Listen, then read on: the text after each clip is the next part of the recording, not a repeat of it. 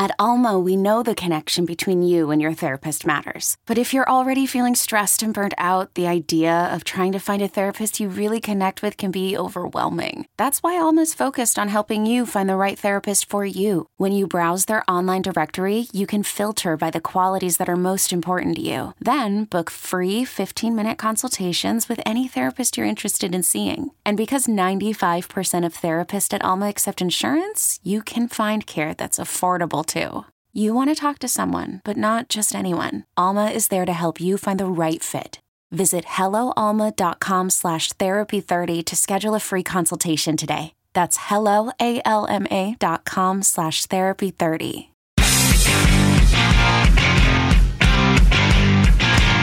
What's up? Welcome to Comic Book Nation, the official podcast of comicbook.com. Today we got a lot to do. We are going to be talking about Godzilla vs. Kong spoilers and who won the fight. We have WrestleMania and Takeover previews with some special guests coming to join us today in Karrion Kross and Scarlett. And we have to talk about the new Jupiter Legacy trailer. So I got a full crew helping me do all of this today. As you can see, my regular co-host are here. I'm Kofi Outlaw. Matthew Aguilar's here. What up? Janelle Wheeler's here. Hey, everybody. Connor Casey, one of our wrestling experts, is back from an undisclosed bunker location. From parts unknown, Kofi. and because I am a petty, petty man in some ways, I had to bring back an old friend of mine that is very specific to this Godzilla vs. Kong discussion.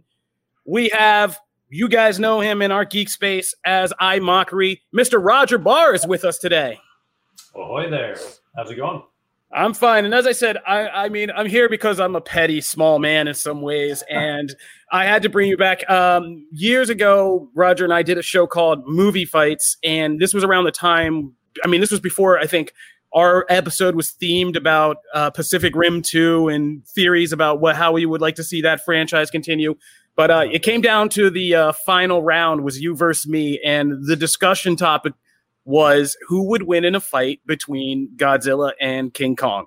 And uh, you and I went at it pretty, pretty hard. So oh, sure. now I had to kind of bring you back and we got to revisit this now that the movie is here and it's out and uh, all things have happened. We're going to talk about Godzilla versus Kong, the fight, and uh, what all happened there. But um, first, let's knock out some uh, trailer talk. So the trailer for Jupiter's Legacy hit as we were kind of coming into the studio today. This is the next project from, of course, Mark Millar, who you guys know from Kingsman and Kick Ass and Wanted and, you know, all of these uh, famous or infamous comic book projects. So this one is Jupiter's Legacy, and it's about a. I, I'm not familiar with this property. I, I'm not the big Mark Millar reader. Uh, I'm sorry if to anybody that offends. How Uh, dare you? That offends me. I know. I'm sorry. Please don't cancel me. Um, but uh, yeah, like I, I didn't. So I'm going into this cold, and I'll save my thoughts for the end. Uh, let's hop over to uh, Matt, since you are a comic book expert. Jupiter's Um, Legacy. What'd you think coming to Netflix? I have been uh while while Millar does have like the hot and cold thing sometimes, uh I tend to like a lot more of his stuff than I dislike. So I was especially with the Netflix stuff, I was hoping that I, I was really jazzed to see this trailer. I didn't know what to expect, but I was really jazzed. And then I saw the trailer. And it's it's a little rough, man. it's it's kind of it's kind of rough. And you know me, I don't like just like piling on things, but like it just doesn't. There's just something off about it. Like there's some interesting concepts, uh, and I actually don't hate the costumes and thing. I think those look fine. Uh, Mhm. but I just there's something there's something off about it. So I I don't know. Maybe this is like another. I know there was like some not so great reactions to the first Suicide Squad trailer, and then the second one came and people were more jazzed about it. So maybe that's the case here too. But it just looked like a it looked like a CW show. Um, I was sending you out here to die first, like as the first line of the infantry, before I put out my opinion. But okay, so I'm not alone. Yeah, I didn't dig this either. Um, I, it felt like a fan, like a fan video almost in a weird way. Like, like I've seen these on YouTube before sometimes, and I'm like, you know, uh, and I'm not as interested then. But uh, yeah, it it just felt like it had bits and pieces of things from other shows that we we're now more familiar with, and maybe that's just because the genre is exploding on TV right now. but uh, not nearly done as well as anything. And even though I like some of the actors in the cast, I didn't see anything that made me be like, "Oh man, I can't wait to see him or her like you know doing doing this." But that's just me. Let's throw it over to uh, Janelle. How did you feel about this? I I feel like I missed something because I loved it. That's good. We I- need You don't, contrast. yeah, yeah, don't let us don't let us Yeah. alter influence your opinion. Go it, ahead. It kind of is like a more superhero-y Umbrella Academy. I love the casting, like you said, Kofi. Um, I thought some of the visuals are really stunning, like the super punch with the bubble. Uh, There's there's a lot of really special moments, I think, but now you have me second guessing. It might be because I have I'm not familiar with the comic at all. Like I really I'm not even kind of familiar. Like I don't know anything about these characters. So for me watching the trailer was really exciting. I was like, "Oh my gosh, more content about superheroes. This is a fresh perspective. It's kind of family. Like I got the whole background story just from the trailer. So like, do you know what it took for us to get to this island? And and it's been this amount of time since and now it's a family dynamic a little bit with the kids and I don't know. I'm very excited about it. This kind of got me really pumped uh, to check out. And it releases the day before my birthday. And I was like, I'm going to binge this on my birthday. You somehow made that sound very dirty. I don't know how. Um, but Roger, I trust you know everything about all this stuff. So tell me, what did you think? And I know you you're Oh. good about giving us straight shots here. So what did you think about Jupiter's Legacy trailer? Um, I, I will say, like, while I'm not, you know, uh, someone who's really read the the comics, uh, I am a fan of the artwork uh, in them. So, um, the trailer did not honestly sell me on the series. Uh, I thought it looked fine. Uh, I, I agree the costumes are good. I, I thought the effects were fine as well, but it just seems kind of like a generic story to me. It's like uh, you know the the kids. Uh, uh, um, they basically uh, have, have a lot to live up to their parents' legacy. You know, these parents who were superheroes, and now they have to live up to it. It's like it just feels like a tired storyline that we've we've kind of seen before. And uh, I don't know. I, I just I'd rather watch another season of The Boys uh, uh, versus versus this. So that's that's what it kind of came down to. Preach. Uh, Connor, you're one of our biggest Connor's one of our biggest fans of the boys. So how, I Oh, mean you pointed sure. when Roger said that. Was that like Wait, are we on head? competing? Are No, we no, no. putting these next to each other? Because no. that's a whole different thing. Absolutely Janelle, here's the, here's the thing. The show I- fe- the show feels late to the party in that we're already kind of inundated with shows about hey, what would happen if superheroes existed in the real world? How would they interact in real life and normal social situations? With the boys, the message is hey, it'd be a disaster. We're kind of getting it with Invincible too, so this feels like we're just retreading a lot of the same ground that's been done really well elsewhere already. Yeah, and we we also have only but so much time in the day to watch shows and stuff. So True. I, I mean, in a way, they are competing with each other, right? Like, Yeah. what what show do I want to spend my time? totally on? different on this? demographic, though. Can we at least say that? Like the Uh, boys to- is to some extent, for sure. I mean, it's definitely the boys is a little more mature. Yeah, uh, yeah, but I don't know. that. Yeah. I don't know if this bridges the gap yet. Like, I don't see my parents sitting down and watching Jupiter's Legacy Yeah, no, as you're right opposed to that. like skipping the boys or something like that. So I see where you're going with that, but I, I don't know what's there. I think, yeah, I don't think, you know, there's a friend of mine who always said, you know, you're either going to stand out if you're like really out front or really in the back, but in the middle is where you just kind of get lost. And it's just like, yeah, this is what it kind of feels like, right? Like this is just kind of somewhere in the middle. And this could change, like Matt said, he left the door open with more trailers. We could get more perspective and tone and uniqueness out of this. But um, I'm I'm kind of interested just from some of the ways I feel like this is constructed. Was this like was the bulk of the shot before COVID, or was this shot during COVID protocols? Mhm. Like, like I think that's that's a weird effect we're having in a lot of shows and and in the films we're going to start to see that were produced under in that period because there is a little bit of a hollowness and like more of a spacious you know you know the obvious protocols that they had to follow so i'm kind of curious was- about that I was also getting a little bit of uh, uh, Kurt Russell in Sky High with uh, Josh Duhamel. sky high's name has come Um, up a lot Uh, I, I kind of got just that uh, the visual of it, uh, but I don't think it's going to be quite that fun. It seemed like it was taking more of a serious tone. Uh, you know, I Yeah. Sky High. Sky High's I think- fun. yeah, and I think Guys, that might be this might be like too serious for its own good. But um, all right, I I think we got a good round of opinions on that. Uh, as we came in, a new teaser for Ghostbusters Afterlife dropped, and Yes. they're putting their best foot forward with uh, Paul Rudd, Mr. Paul Rudd. And um, if you guys haven't seen it yet, go on and check it out. It's on comicbook.com uh, movies. And basically, the gist of it, it's about a minute long, and it's Paul Rudd shopping in a grocery store, and he's buying all kinds of not good, healthy foods um, and doing his hilarious Paul Rudd thing where this bag of marshmallows starts to freak out and becomes this little pack of Stay Puft Marshmallow Men. And they get up to some pretty absurd stuff, like uh, out of that Seth. What was that Seth Rogen movie? I always Sausage party. sausage party. Yeah, they get up to some God. kind of sausage party hijinks. Oh, don't make that each other. comparison. That movie is trash. I mean, it- that movie Okay, but that scene feels a lot like Sausage Party. Oh. with Marshmallow Man roasting each other and burning each other butane torches and stuff to make s'mores.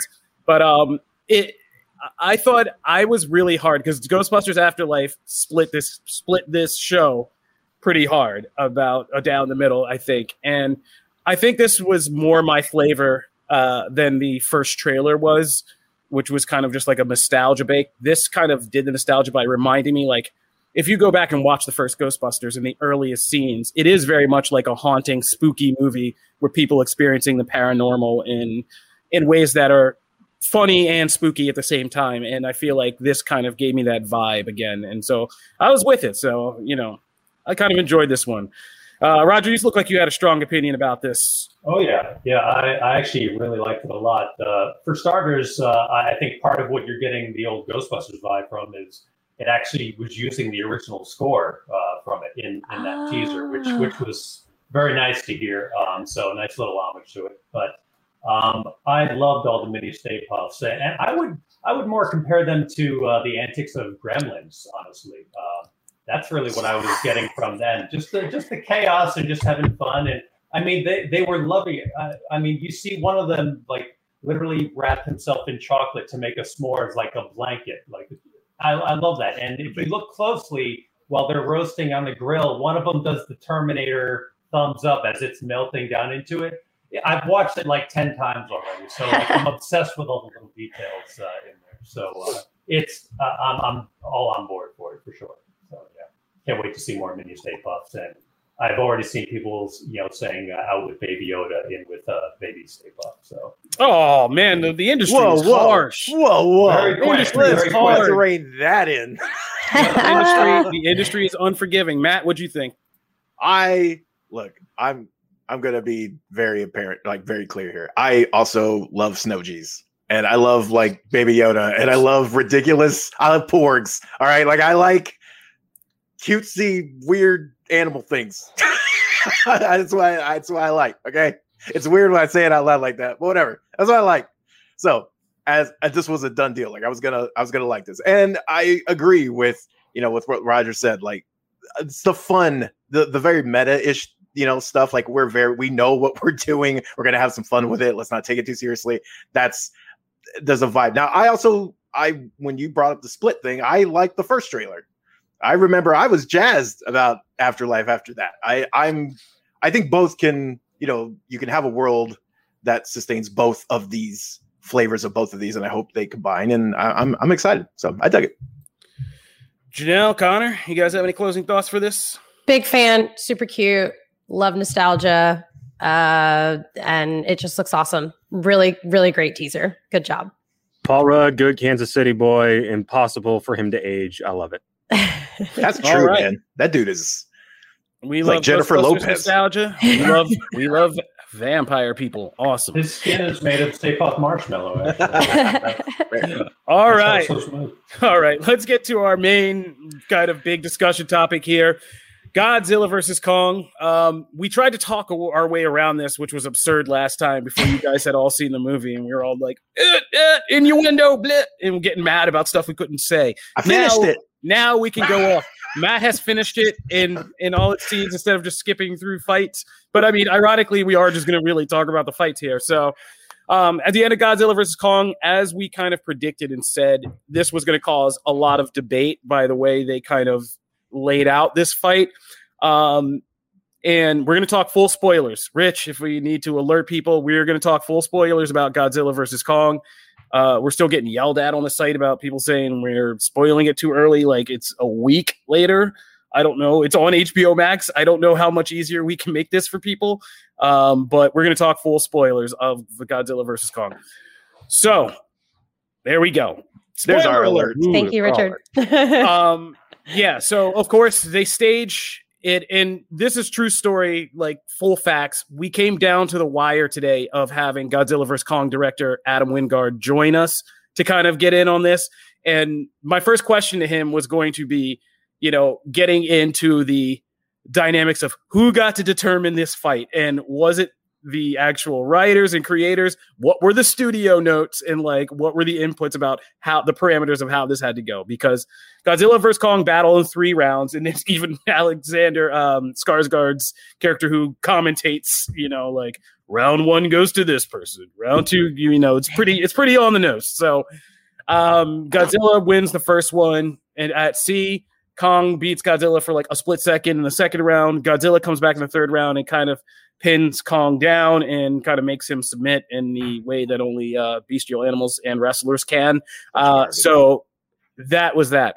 Now, here's the caveat that has a lot of people kind of up in arms. Yes, Godzilla won. I'm not going to sit here and be like a Godzilla winner denialist. I'm not going down that rabbit hole, but there are just some weird things. People just felt like this was a Kong movie, really. Like, in Godzilla was just kind of like force of nature person in it. And it was just kind of a weird choice to have Kong kind of lose this battle in this weird gray area. And I personally had some things because this is why I brought Roger on. So me and Roger's argument boiled down to insane movie logic, boiled down to him just pointing out Godzilla is an atomic powered killing machine with like unbreakable skin, basically. Um, all very salient and good observations, and me arguing that that the evolution of mammals and and the growth of the opposable thumb That was your argument. For, Yeah, for but it, but I wasn't wrong because the opposable thumb allows you to use tools, which gave Kong the advantage to use that huge axe. Like obviously, the filmmakers were also thinking like me. Um, Mhm. And my thing was, I thought, and I've rewatched this twice, and I think it's just weird that Kong is like this expert combatant in every other part of this movie except getting a hit on Godzilla with this axe, which he does once in the leg, which does hurt Godzilla. Um, but mysteriously, he can't pull off hitting Godzilla with his axe, even when he hits him in the face somehow. Uh, versus the atomic blast, it doesn't hurt Godzilla. Fine. I feel like there were studio notes that were like, "Yes, we're gonna have this fight, but don't you ruin Godzilla." Like that's our franchise. Like you know, Yeah. put some respect on his name. So I, I think Godzilla won with an asterisk, but I still think that given the intelligence and that opposable thumb, that in the end the apes return victorious. I it's only Oh. fair I give it to you, Roger, for a rebuttal to my nonsense. Go for it. You can go off. Okay. All right. All right. Well, first off, I do agree this was a very Kong centric uh, film. And I honestly thought because of that, it, it might end up with them handing the victory to Kong. Um, so um, I am a, I'm a fan of both monsters. I like Godzilla more for sure, but uh, I love both of them. Um, Kong, uh, it, first off, their their first battle was at sea, you know, so Godzilla definitely had the advantage. You know, that's like his home turf and all that. Mhm. Um, but you know, the only reason uh, Kong even survived is because the humans kind of saved him, and they they for some reason turning off an aircraft carrier makes Godzilla think everything is dead. Uh, I didn't know that's how it works, but apparently it is. Um, then, Wizards then- weren't smart, Roger. They weren't smart. Yeah. That's why they're, Yes, that's no, why that's why they fell off. great. Yeah, yeah. Um, so then uh, they they they for some reason we we have a journey to the center of the earth, uh, um, and uh, um, we have Kong retrieve his axe. Um, I thought this was kind of a mistake, honestly. Like, um, first off, you know, if if you're going to have the two of them battle, Kong shouldn't need a weapon. It should just be mano a mano, nothing else involved. Um, what I really would have liked to see, you know, talking about those opposable thumbs, I wanted to see uh, Kong actually rip one of those dorsal plates off of Godzilla and construct an axe with it. That would have been badass. Oh, that would have been dope. That would have been so cool to see in the film. Yeah. then That's what I thought was going to happen with the previews. I mean, you ain't never. I mean, Yeah. you're not lying Yeah. about that. Right. So that I think that would have been an excellent use. Um, yeah, uh, round two he he knocked him down for a bit, but and they just quickly cut away to more stuff.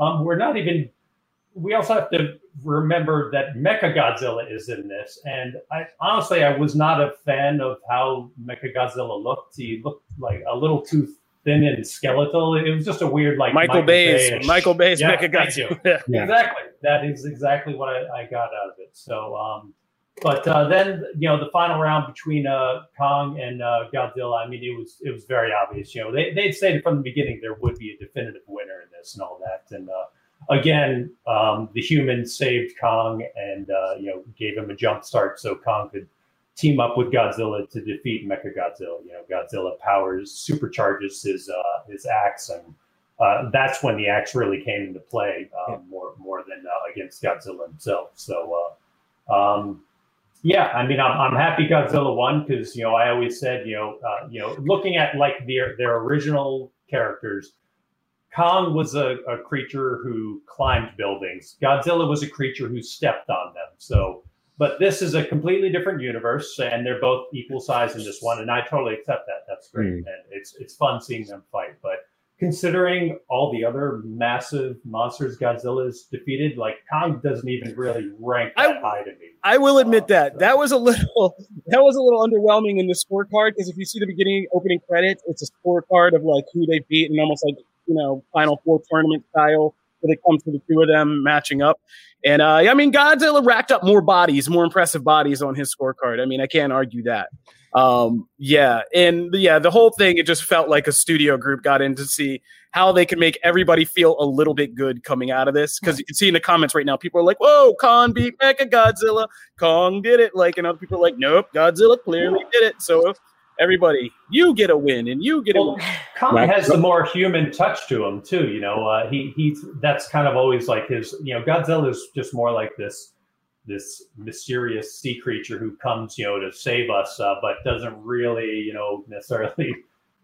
You know, uh, he, he's just more to like there to assert his dominance. Kong actually has more of a tragic backstory and everything. And it's like always humans kind of messing with his life, though, which is Yeah. uh, kind of the sad truth about Kong. But uh, yeah, I mean, it's it's always fun to see you know titans like that battling on screen, and I I wish there was more of it in the movie. Honestly, I mean, you know, I.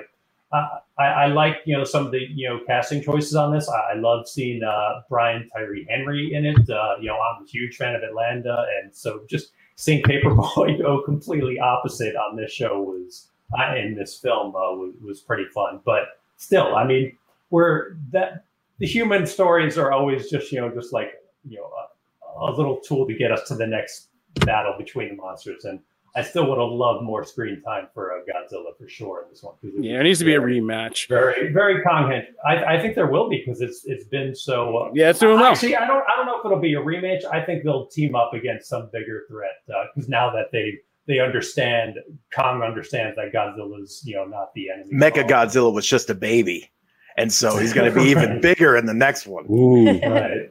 And they still have Ghidorah's skull to uh, Mecha you know, Ghidorah. create more Oh, there you go. All right, we got to wrap it up. Uh, other comic book nation crew, you guys have any uh, parting thoughts you want to get off your chest about this fight?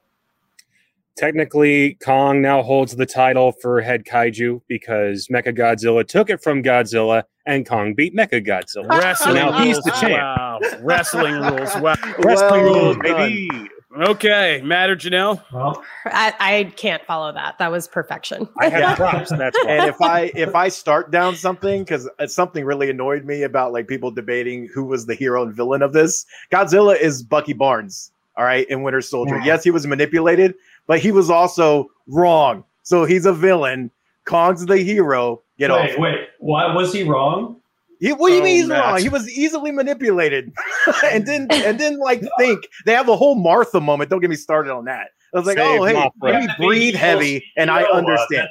I said I would get on this. I don't want to. All right, we got to shut this down. Before you take us down the rabbit hole, we got to go. We got special guests joining us today. I want to thank Roger for joining us and uh, helping me se- settle my pettiness and, Thanks, Roger. and give him a victory lap here because, uh, I mean, he Yeah. called us win. So thank you, It was- Roger.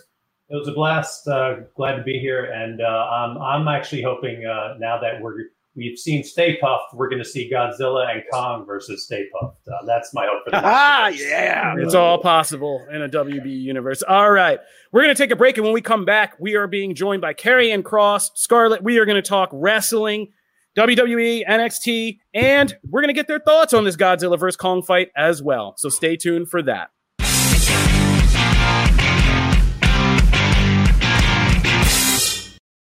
Is your child struggling with a specific subject or need help with homework? Are they asking questions that you're not sure you can fully answer? IXL Learning is an online learning program for kids. It covers math, language arts, science, and social studies. IXL is designed. This program will improve your kids' grades. Studies done in almost every state in the country. The kids who had IXL are consistently doing better. Powered by advanced algorithms, IXL gives the right help to each kid no matter the age or personality. And it doesn't have to eat up all your time. One subscription gets you everything for all the kids in your home, pre K to 12th grade. So don't miss out. One in four students in the U.S. are learning with IXL. IXL is used in 95 of the top 100 school districts in the U.S. Make an impact on your child's learning. Get IXL now. And listeners can get an exclusive 20% off IXL membership when they sign up today at IXL.com/audio. Visit IXL.com/audio to get the most effective learning program out there at the best price.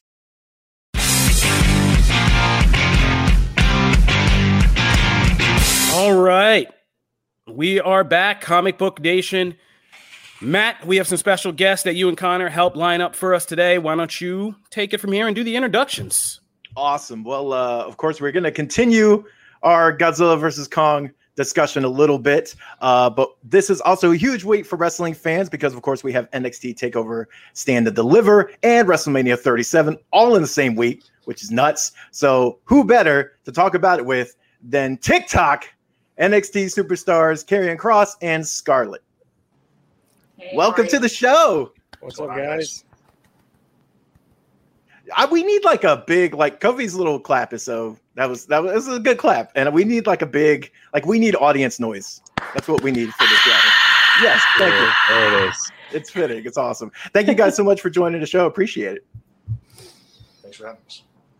So uh, we just got into a big discussion about Godzilla versus Kong, but uh, you know, there's a there's some interesting uh, opinions here about who was the hero, who was the villain, who really won the fight. Uh, I know you got to see the movie, so what do you think about all that? Well, to me, it seemed like Godzilla won the fight. It's kinda hard to it- debate It seemed that way. It- I mean, it was pretty. It was pretty cut and clear to me. uh, I feel like Kong had his two rounds, and he got knocked out both rounds. However, I mean, and I guess we're going into spoilers, but um, Full I spoilers. without- yeah, I mean, without Kong in the film, um, maybe the world would have ended. So, Thank you. training. I was training, so I didn't get to see the movie. Um, I was at the gym while he was watching it, and he liked it so much. He's like, "We'll watch it again together." But Godzilla's always been always been my favorite, and he's a lizard, so for sure he won. I don't even see it, but I'm.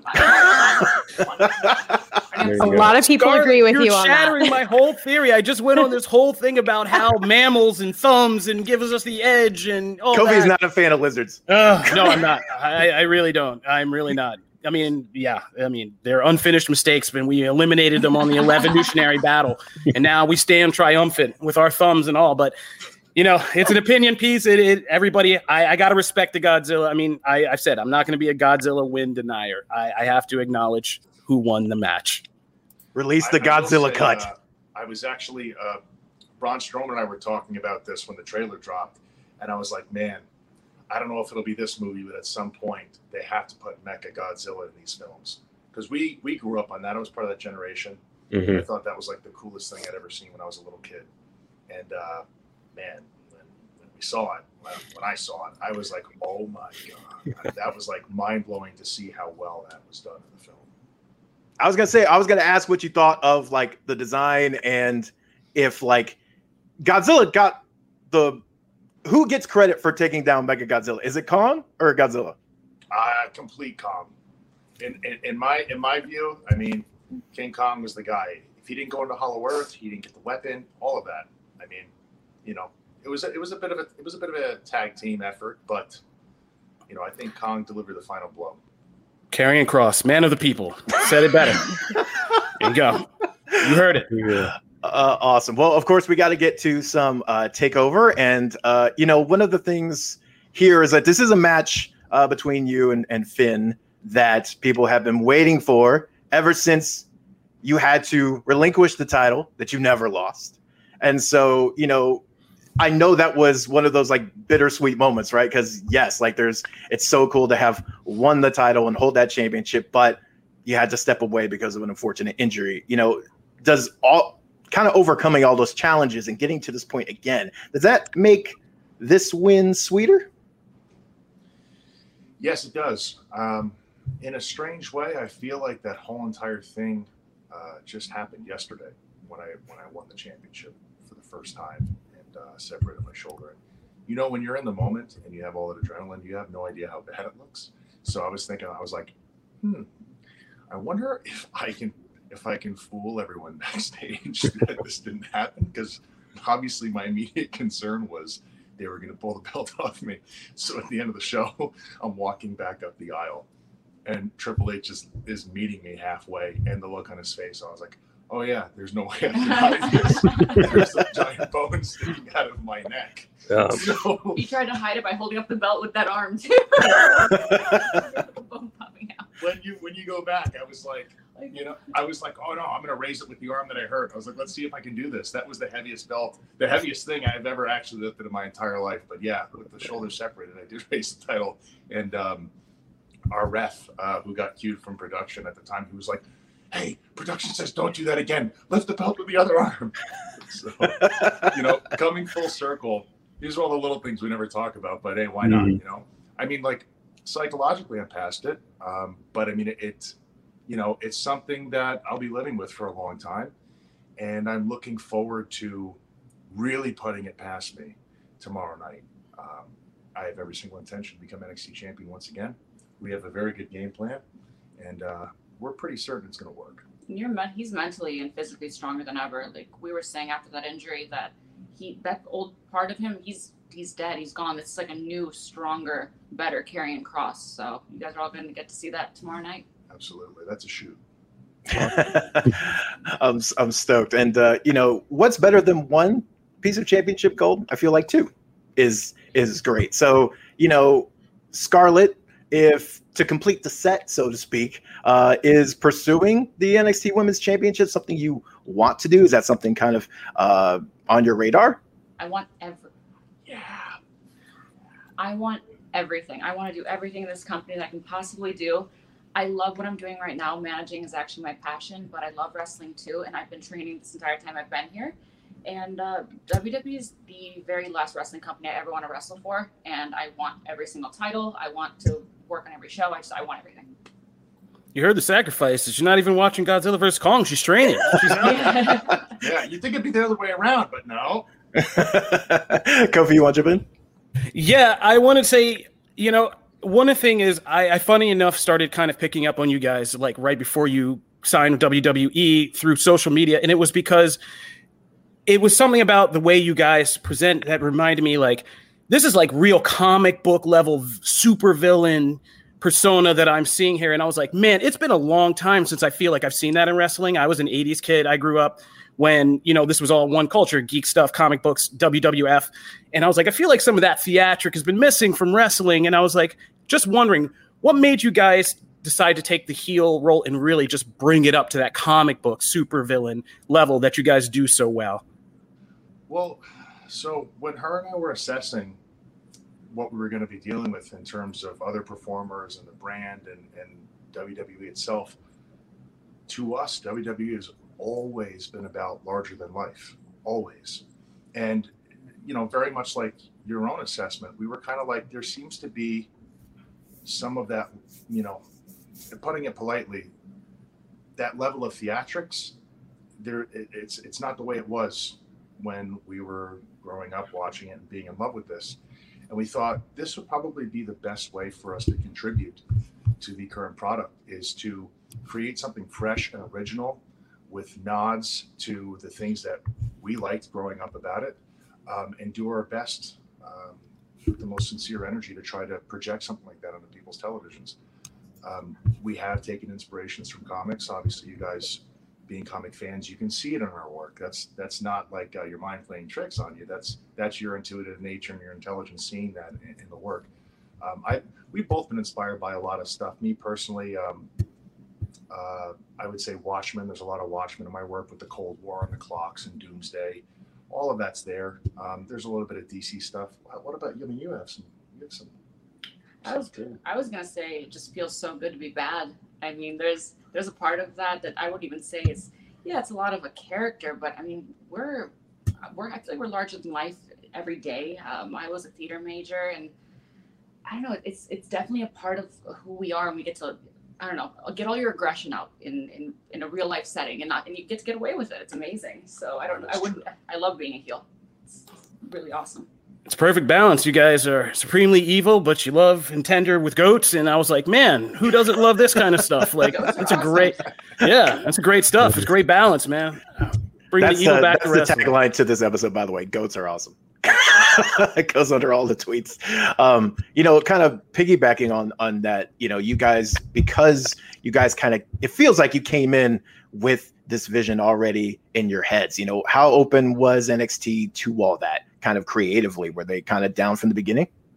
Really open. I, the both of us kind of like made a pact with each other when we were going to be, you know, before we come into WWE, we were like, let's just be as transparent as possible with our creative ideas and efforts, and let's just see where we land. I think a lot of people in our industry have a lot of uh, strange preconceived notions that, that their ideas might get squashed or might not be taken seriously or it might you know people might not be interested to hear about them we didn't approach our experience with a company like that at all, and it's been amazing. like, and some people aren't as good. I've noticed at uh, explaining what they even want to do, and I think maybe that's why. I mean, we, we were very, we knew what we wanted right away. Um, we knew we wanted to uh, evolve, you know, who we were before, and just be like the bigger, better version. And they, I don't know, they understood completely, and I feel like it's the best it's ever been, and we're having the most fun we've ever had. Yeah, absolutely. That's awesome. Hey, hey guys, uh, Karrion. Uh, a couple months ago, uh, Randy Orton called you out on Twitter and just said, "Hurry your ass up to Raw and let's make some money." Um, a guy like that who's been around for that long, what was your reaction to seeing someone that high up directly call you out and say, "Hey, we need to do business together"? Uh, I was really flattered. I was really flattered. He doesn't have to acknowledge anybody. Um, the guy is uh, is one of the greatest of all time, third generation. Everybody knows his story. Um, I guess he saw something that night and, and decided to put it on blast. So uh, I can't wait to work with him. Um, when the time is right, I'll be up there. I think a lot of people are looking forward to that. And the other one, uh, before WWE, you were in blood. I saw you at a Bloodsport event, and you kind of went viral a little bit by just calling out Dave Batista, saying, "Get in here, let's fight." Um, we never actually saw anything come from it. But did he ever reach out to you? Did he ever like say, "Be like, hey, what's up"? No, Plumber. No, that was just you did that on a whim too. You just felt like it. Yeah, yeah I was yeah. just in the moment, man. I didn't even I didn't even tell Josh about it. Actually, I was just like, I don't know, man. I was I was there, yeah. and I wanted it to be real. That show uh, when we were there uh, is is as real as it gets, and um, I was just thinking to myself, actually, right before the curtain, it just kind of popped up in my head, and I was like, well, he's legit. He has a legitimate background. He'd be awesome here you know, and I, I, felt like a lot of people felt like um, Dave Batista still had, you know, more in him. Um, you know, than when you know at the time when he retired, a lot of people were kind of bummed that he was retiring. More people wanted to see him. I certainly wanted to see more of him. And I thought, you know what, like maybe sometimes people just need an invite to come into some place rather than to just knock on the door. He would be awesome at Bloodsport. He can do all of that stuff. He had an MMA fight. He's been training, uh, I believe, Gracie Jiu Jitsu for a long time. He has stand up and um, I just had finished competing against Jon Moxley. That went very well. I kind of did the same thing to Moxley. No, exactly the same thing. Yeah. Yeah. Um, Moxley and I had some symbolism that was very similar. Um, so I was like, well, he's a free agent. I'm a free agent. You've always asked for what you wanted. You're yeah, very, very direct just, just person. Be a man. Just be a man. Be a man. Be a man. Be a man. uh, well, it's funny because, um, you know, when we, I, I know Karrion wants to play Cyber in a superhero film in the MCU at some point in time. Which, by the way, if that does not happen, it is blasphemy. Just like Kong losing the Godzilla. The I'm go into that. it is a crime against humanity. It is. Uh, so you know, kind of going from there, Scarlett, is there someone that you would want to play uh, in the Marvel DC universe? Is there someone that pops in your mind? Oh man, you. Oh, I, I've mentioned too many. That's the problem. That's I, I, I see so many. Which one? Which one do you think would be perfect for me? Because there's a lot of them. That's the thing. Like I, there's a lot of ones I like. So for Marvel Universe, I think she would be. We're talking Marvel, right? Get Yeah, her- Marvel or DC, but yeah, Marvel works too. Okay, for Marvel, I would love to see her play the White Queen. We've talked about this so many times. Yeah, White Queen would be awesome. Um, I get Black Canary a lot. That's, that's Wow. I get a lot, but Yep. you, you've been telling me that I should. Yep. If you want to do some really crazy work, maybe Shiva would be really cool to play. We I don't think Shiva's been in the film yet. No. Uh, Funny enough, not to interrupt, but as soon as you said White Queen, somebody in the comments dropped in Emma Frost Yeah. almost at the exact same time. Yeah. Yeah. See, we're not the only ones. No, apparently, apparently not. yeah. Emma Frost is one of my favorite characters, so that would yeah, that would be amazing. And Black Canary is great. too. I don't think Shiva has been done in the movies, correct? I believe so. Yeah, I don't think that's a I don't think that's happened yet. Though there's been like, you know, I feel like there's like 90 timelines in the DC movies, so I don't even it's hard to keep track these days. Uh Kofi, did you want to jump in? Um, I mean, I would just ask if you had to land in a DC movie universe right now with all this being debated, would you go Snyderverse or whatever comes after Oh, Snyderverse? God, I knew you were gonna ask this. Oh, that's a tough question. you know, I really enjoy both. I'm not trying to cop out of the question. I enjoy both. I watched the Snyder Cut. I watch the original one. I, I'd be happy to do either or, but maybe because Snyder has some really good momentum, it might be a good idea to you know jump into that. He's, I mean, what he did with that with that cut was absolutely awesome. It just uh, it felt different, and had a different mood. It's darker, obviously. As you know, her and I as performers, we kind of drift into that. We think that we can pull it off um, in a way where people will enjoy it. So, I guess I'd have to say Snyder. Oh, you just made Kofi the happiest person on the planet. Janelle, do you want to hop in? Oh gosh, I was just thinking Black Cat for Scarlett. Yep. I just like I I uh, I would just love to see. I Scarlett, I think I have a girl crush on you. You're just so amazing and like Thank you I so just really want to much. say thank you. Just thank you for coming on the show and chatting with us because you guys are awesome. I'm like I, I'm new to the wrestling world and I get really um I kind of geek out and fan out with you guys like more than with you know directors and comic book artists and I just I respect what you guys do so much and I just think the world of you. I think a good question for me because I do have a lot of like Twitch friends on the platform. Do you guys stream at all? And do you want to plug any of the streaming that you do? I don't. No. I don't either. Um, contrary to what people would believe, we're like, when we're not at work, we just like completely shut down and are very grounded and very real world. We, we like being outdoors and stuff like that. Like we save all of our energy for what you see on NXT. Uh, all of our energy ver- very much goes in that direction, unless there's like some sort of side passion project or something like that. Um, we love art and nature, so I mean, uh, that's where a lot of our time kind of goes when we're when we're not on television doing what we love. Oh my gosh, that's beautiful. I love it. I love art and nature as well. Janelle, you're awesome. Okay. so, uh, so of course, uh, I know you guys got to run soon, but uh, we have to get to, of course, uh, Takeover. So, of course, uh, it is happening tonight. Can't believe it's here already. It kicks off tonight uh, on USA Network, and then, of course, it will also be simulcast on Peacock, and then night two hits exclusively on Peacock tomorrow night. And so, of course, you are taking on Finn Balor. But looking at the both nights, both cards, aside from your match, because I feel like, of course, duh, that's the focus. that's your focus. Uh, what is the match you feel like you're looking forward to just watching the most For Takeover or Mania? for Takeover? Man, there's a lot of good ones. I, I'm I'm interested to see what happens with uh, Kyle O'Reilly and Adam Cole. That's a, a very intense situation. Uh, I'm a sucker for no rules. So Mm. as soon as you tell me that, I'm immediately sold. I want to see exactly what's going to happen when the referee, you know, has to take a step back and just let things play out. That's total chaos. Um, yeah, that's, that's everything that's- everything he just said. Like I, I just like chaos and violence. So We're sold. It happens. Take our money. Uh, that's awesome. Uh, and then, of course, uh, we would be remiss to not mention WrestleMania 37, which happens the two nights after SmackDown. Man, this is a crazy week. So that Yeah. happens then. Uh, is there one on either of those two nights that has your interest the most? Rhea Ripley. Woo, Nice. Rhea Ripley. That's what I'm rooting for. Absolutely. Rhea and then um, Randy Orton and Bray Wyatt. Like to see how that plays out. That's going to be intense, and definitely Drew McIntyre and Bobby Lashley. Uh, riffing on that real quick because you guys also have uh, experience in the fireballs and some of the supernatural stuff, and you've been seeing what they've been doing uh, with Alexa Bliss and and Fiend and the burned crisp person that he that he is now. Uh, you know, is that something like? I mean, good lord, would you ever be open to some kind of cinematic match with all of you guys in the ring? I feel like that would be epic. Book it now. Book it right now. Let's do it. Nice. Yes. Every single time we see things go extra supernatural with them, we just look at each other and we're like, excellent. Chaos check, violence check. Let's go. uh, Connor, do you want to jump in with anything?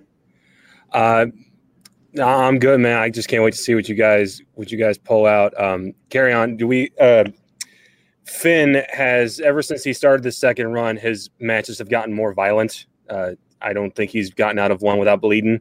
Um, for the fans at home, how violent do you expect this match to get? I mean, there's a chance I could pull his head off of his neck.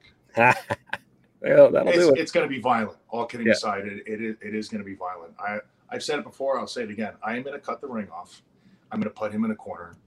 I already know what he's going to do. He's told everyone he's going to try to run the clock. He's going to try to get me tired. He's going to try to get me emotional. I slip in a banana peel. I'll tell you something.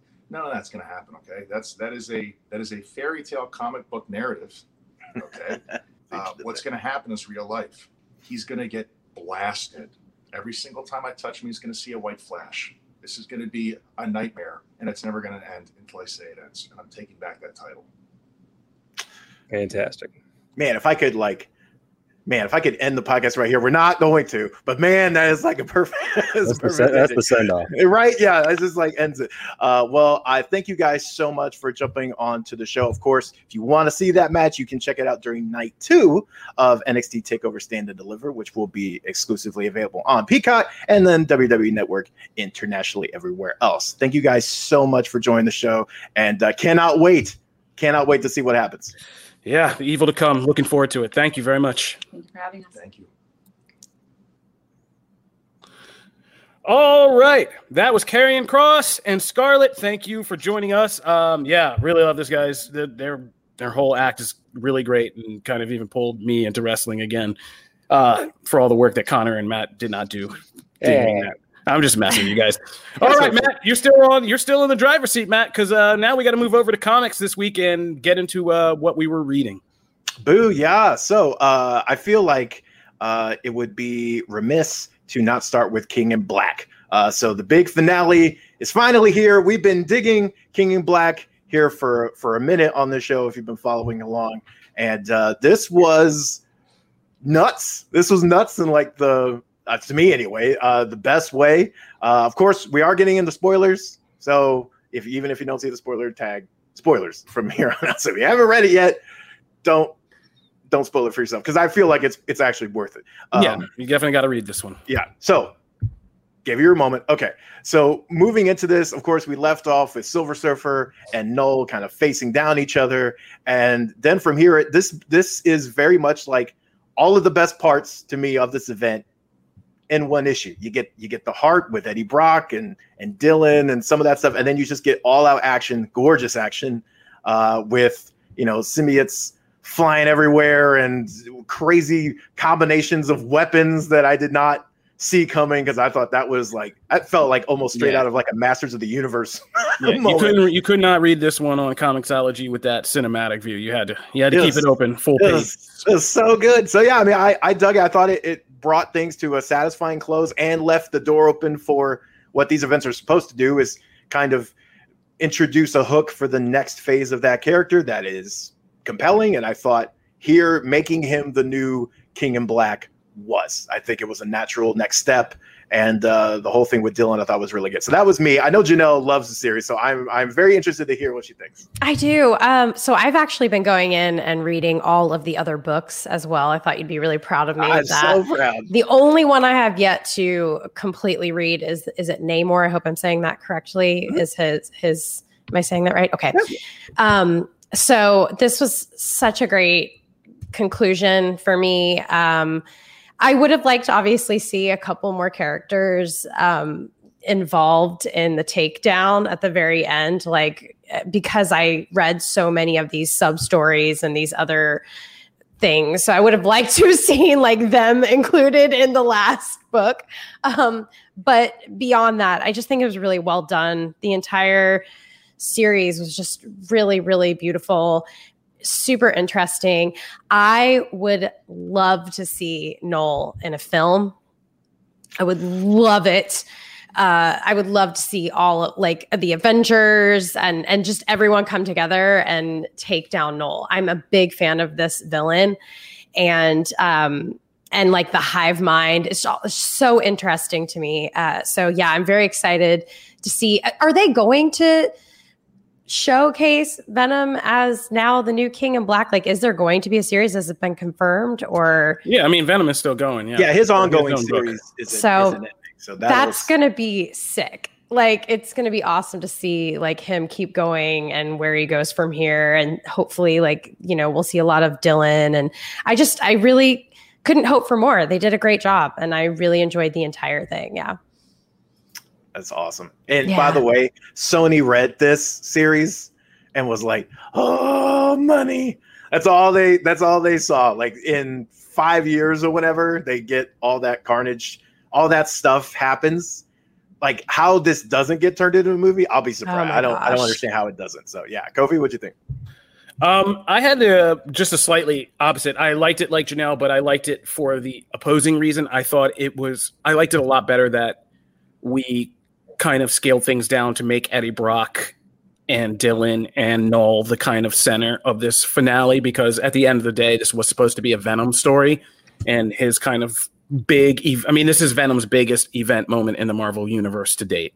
Um, yeah, so I was happy that they managed to do it, and and I was happy because we had said this is like the one Marvel event of the last year that feels like it's an actual big scale event, and they really they really stuck the landing on that front because, like I said, if you're reading this on Comixology or something like that, like this isn't one where you can zoom into each panel because you had to really get the full scope and like it's just splash page after splash page after splash page of you know everything you could see. I mean, there's a like anything you could want in a finale of a Marvel fight is one of the best I think I've read. I mean, there's a symbiote like celestial uh, yeah, you said oh, uh, right, Thor's yeah. hammer, Thor's yeah. There's so much part. you forget about that. Yeah, yeah. Thor's hammer and the Silver Surfer's board get forged into a new weapon together. Knull gets thrown into the sun like that. You know, like some some Superman stuff. Like it, it's. And, and then you get this kind of twist at the end where they made you think like Venom would be like this weird god of light or whatever that was thing and it's like nope it's the opposite thing now you're the king in black like it's the it's basically the ending of juice right you got the juice now like um, what so a, what a comparison. Yeah, right. Um, I'm Eddie Brock, Tupac. Anyway, oh so sticking on task here. So yeah, I mean, and it's exciting because now Venom doesn't have to just command his symbiote other. He's got a whole race and army to command and lead in. What is somebody with the quest? And, it, and it's a chance to take Eddie Brock to his original kind of intrigue, which is this skewed Spider-Man, right? Like yeah. he wants to be Spider-Man, but he's so morally kind of compromised that he always gets it wrong. And so how does that look when he has an entire symbiote army at his disposal? Like he's going to maybe try to help the world, but is that going to go well? Like, you know, yeah. So, and it also puts a very great big target on his back. But now we know we like King in Black can be a, you know, passable title yeah. as, as, such if somebody kills you. so you know, yeah, um, new stakes. Um, yeah, everybody's gunning. You know, it's Game of Thrones style. Like everybody's gonna be gunning for the guy on the uh, symbiote throne. So, yeah, interesting stuff. And I- am happy that Marvel nailed the landing and made like you know one of the better event series that I've read in the last year. For sure, Connor. What do you think? Did you have a chance to read it? Man, I have been so inundated in WrestleMania coverage that I am woefully behind on comics. Sorry. Cannot no, cannot blame you. Eh, but if you are going to catch up on something, this would be a series to so definitely. Should I start from number one of Donny Cates' Venom run, or should I start with this event proper? Like, what's um, the real starting point here? It is great context for things, but in no way is needed. They do no. a very good job of breaking down. Yeah, I would start. Uh, absolute. What was it called? Absolute Carnage. Carnage. Yeah. Yeah, you you really just got to start there. But I think I would read the Cates' run because it it has like I mean this is pays off. If you read it all, it, it does have the characterization and the depth and the and the kind of Oh, sure. build up that makes this a much better read. Like Um, this but- was even it was even awesome that they addressed that whole issue of falling here. Where there's that one sequence where he's like, "Yeah, and you'll fall," and he falls way down. he does the exact same thing that we we even mocked for happening in that other issue. It was like literally he falls the entire issue. What the heck? And they even like have a fun jab at that with Zero, which I I just thought was cool. So yeah, it is definitely rewarding. And Absolute Carnage was also, I think, our favorite Marvel event of that year. yeah, that it was rolled out. good. Yeah, so they're both excellent. Um, but I do think it does a, a good enough job in that opening like two page spread of that first issue to if you don't have the time or don't want to dive in, you can you can get enough to understand it. Um, so Cates has done a really good job though. So uh, going to the polar opposite of, of King in Black, uh, everyone knows here I'm a Green Lantern Mark. Uh, I love Green Lantern and uh, Green Lantern Post Future State finally launched um, with uh, Geoffrey Thorne and Dexter Soy uh, at the helm. Um, I this issue could not feel more different than the because the future state stories were very much like had three different stories, all seeing the different lanterns without their powers and stuff like that. But I thought it was really fresh at the time, and I thought it was interesting. So here, things kind of sort of go back to the status quo, but I love uh Kelly, who is Teen Lantern, is the kind of injection of chaos into this mix, uh, which I love because the main lantern, uh, thank the Lord, is not Hal Jordan. Because everyone knows how I feel about Hal Jordan. He is not the best lantern to me. Uh, He- he- and I he- don't find him interesting at all sometimes. He commits like one atrocity, and you've never let him go for it. No, I didn't like him before. The atrocity made him interesting, and then they Fair. retconned it. And then they were like, "Oh, hey, we've we've made him blameless now." They tried to Godzilla him and Uh, like make him the good guy. No, no, he still sucks. He's not interesting. Anyway, that I know I'm going to get hate for that, but whatever. So John Stewart is at the helm of this series, which I love, and, and Thorne is a big John Stewart fan and very much wanted to put him back into that position of spotlight. So we get that here. It's very much a new status quo though, because these Guardians and the Lanterns aren't in the spot of like. Hey, we're going to police this, and that's just what we do it's kind of them being allowed into a wider universal organization.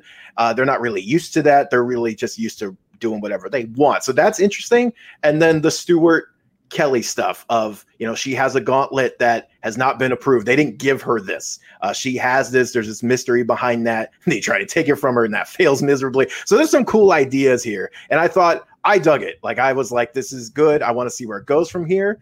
Um, and hopefully we get some of the other lanterns in the mix. But I'm curious, Kofi, what do you think? I'm real simple. I think Green Lantern's been a lot of trash ever since Blackest Night wrapped up. So that's just me. Um, yeah, it, the Green Lantern always goes through these ebbs and flows through me.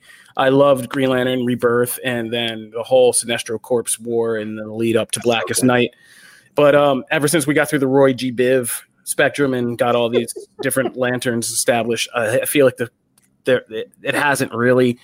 I don't think the series has grasped on a really good central idea anymore. Um, they've just been kind of ping ponging through different things. They're like, okay, we can't think of a story. Let's get a new interesting lantern in here, and they've done some new interesting lanterns and stuff like that. But um, yeah, I'm still not feeling it. And this one felt this this felt more like Star Trek by way of Green Lantern, like you know the whole conclave of planets and Yeah. the way it's presented and this mysterious young teen lantern. And yeah, I, I mean, I don't.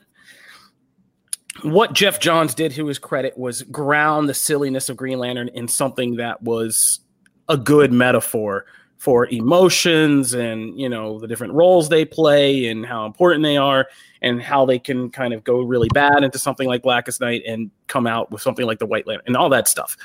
Um, but now I guess uh, it's just kind of like comic booky sci-fi stuff, and it didn't really grab me.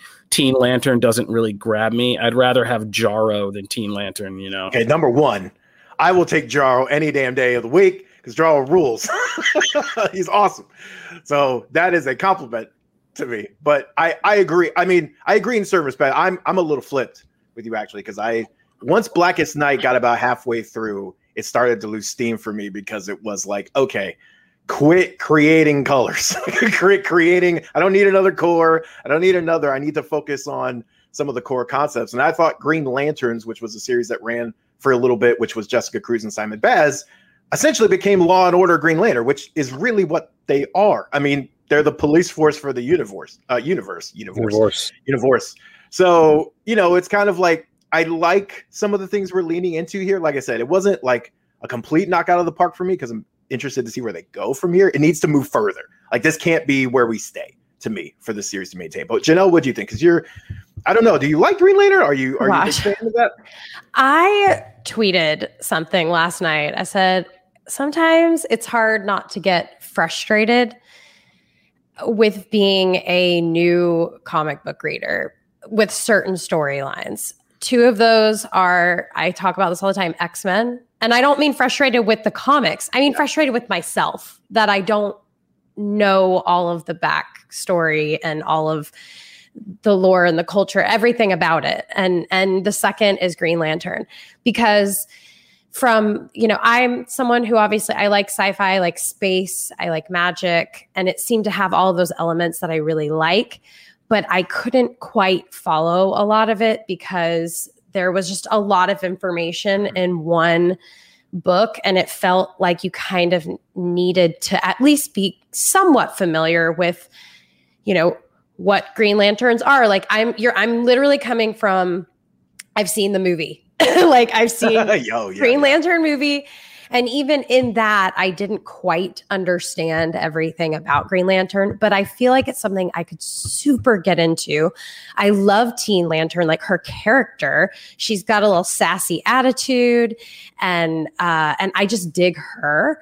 So i think that it's really just up to me and you know if anybody else is kind of just trying to jump into this you know the green lantern series it's up to us to really like get some deep digging like to really be able to appreciate the story for what it is. Because i was definitely a little like i'm like i'm gonna take a break here and go make dinner. Like it, you know it was hard for me to to be super into it because Yeah. i i didn't quite know the power and and what it all led to. And i i hate admitting that. I hate admitting I'm newer to comic books and I'm frustrated that I don't know these things because I really want to be like a diehard awesome fan and I feel like Green Lantern is one of the ones that I could I could really really latch onto once I get to know it a little bit more. Well, here's the thing. So one, I like I love the like I want but like every hardcore or long time or whatever, however you want to reference it, comic fan started right there.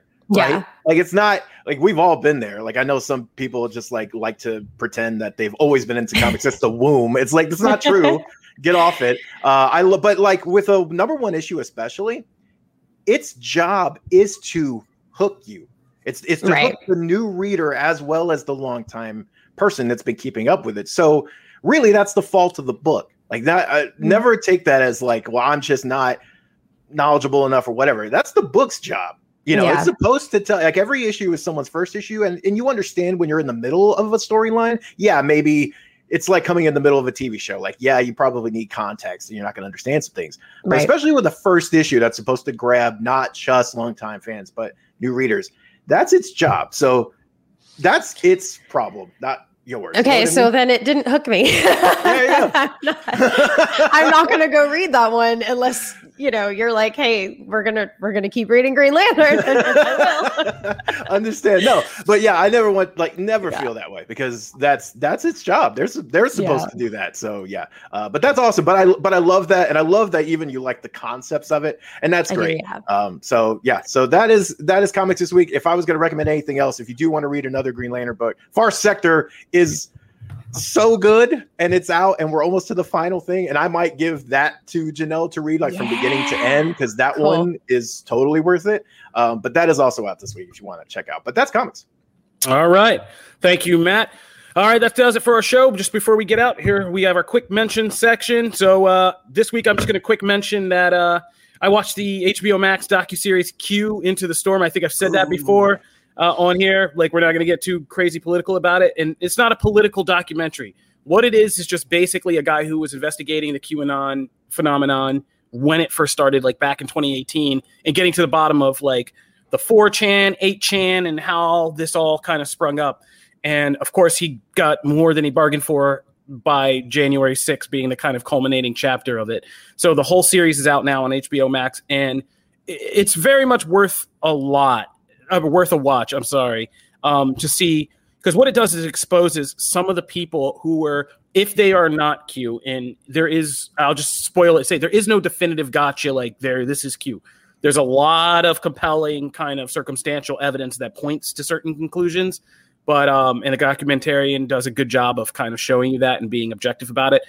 But what it does show you is that a lot of this kind of has that has blown up into what it is was propelled by some very just odd to questionable to downright like just creepy characters and and it, it's very sad and infuriating and just bewildering to see that these are the people who got a ball rolling that has resulted in and where we are now. And I think it's worth a watch for everybody to just take that in to make sure, you know, as people are dealing with this or no matter what you believe, just be informed about who these people were that helped propel this along because it's it's pretty pretty shaky stuff. So once you start looking into it, so I would recommend watching that. That's me.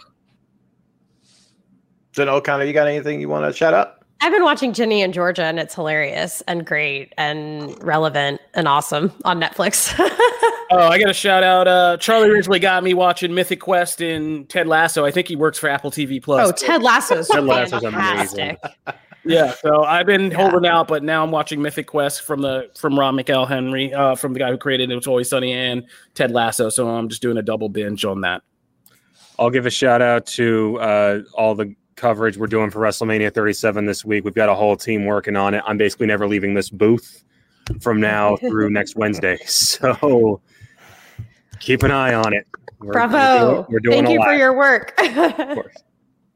Definitely. Uh, for me, I would just say if we're watching, the, I I lost my mind last week because the Law and Order SVU organized crime crossover happened, and I've been waiting for that for so long. I've been waiting for Stabler to come home and I was so happy. Organized crime and both of those shows return, and we're going to get more of that throughout the season. So I think they did a really good job. Of course, if you actually have questions, uh, we'll be taking part in a press conference with some of the cast and uh, crew of that show. So definitely send those to me on Twitter. But uh, yeah, uh, digging that, and uh, that's what I've been doing. We forgot The Walking Dead. Also, wow. I'm not plugging that. Stop trying to plug The Walking Dead up here. The most recent episode is is fabulous. Though. It was the Lucille episode. I haven't even yeah. been interested to watch it. Like, yeah, it's we learned about Negan's good. wife. Great. Then we can go back to his it's trash good. world. Yes. Um, yeah, uh, I'm pro- I'm plugging the new Kirkman, that Invincible. That's that's Invincible's awesome too. Yeah. All right, but uh, no, I'm just kidding with Janelle. Janelle's a Walking Dead girl. That's how she got into it. Go check out that latest episode. It is a pivotal one for fans. All right.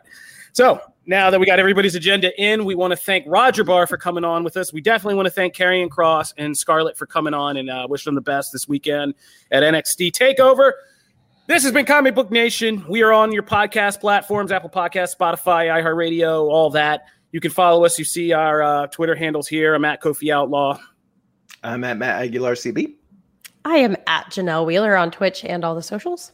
And at Connor Casey underscore CB. I don't know how to point to it. The other way. There it is. That, that's all right. Um, thank you guys for tuning in. We will see you next week.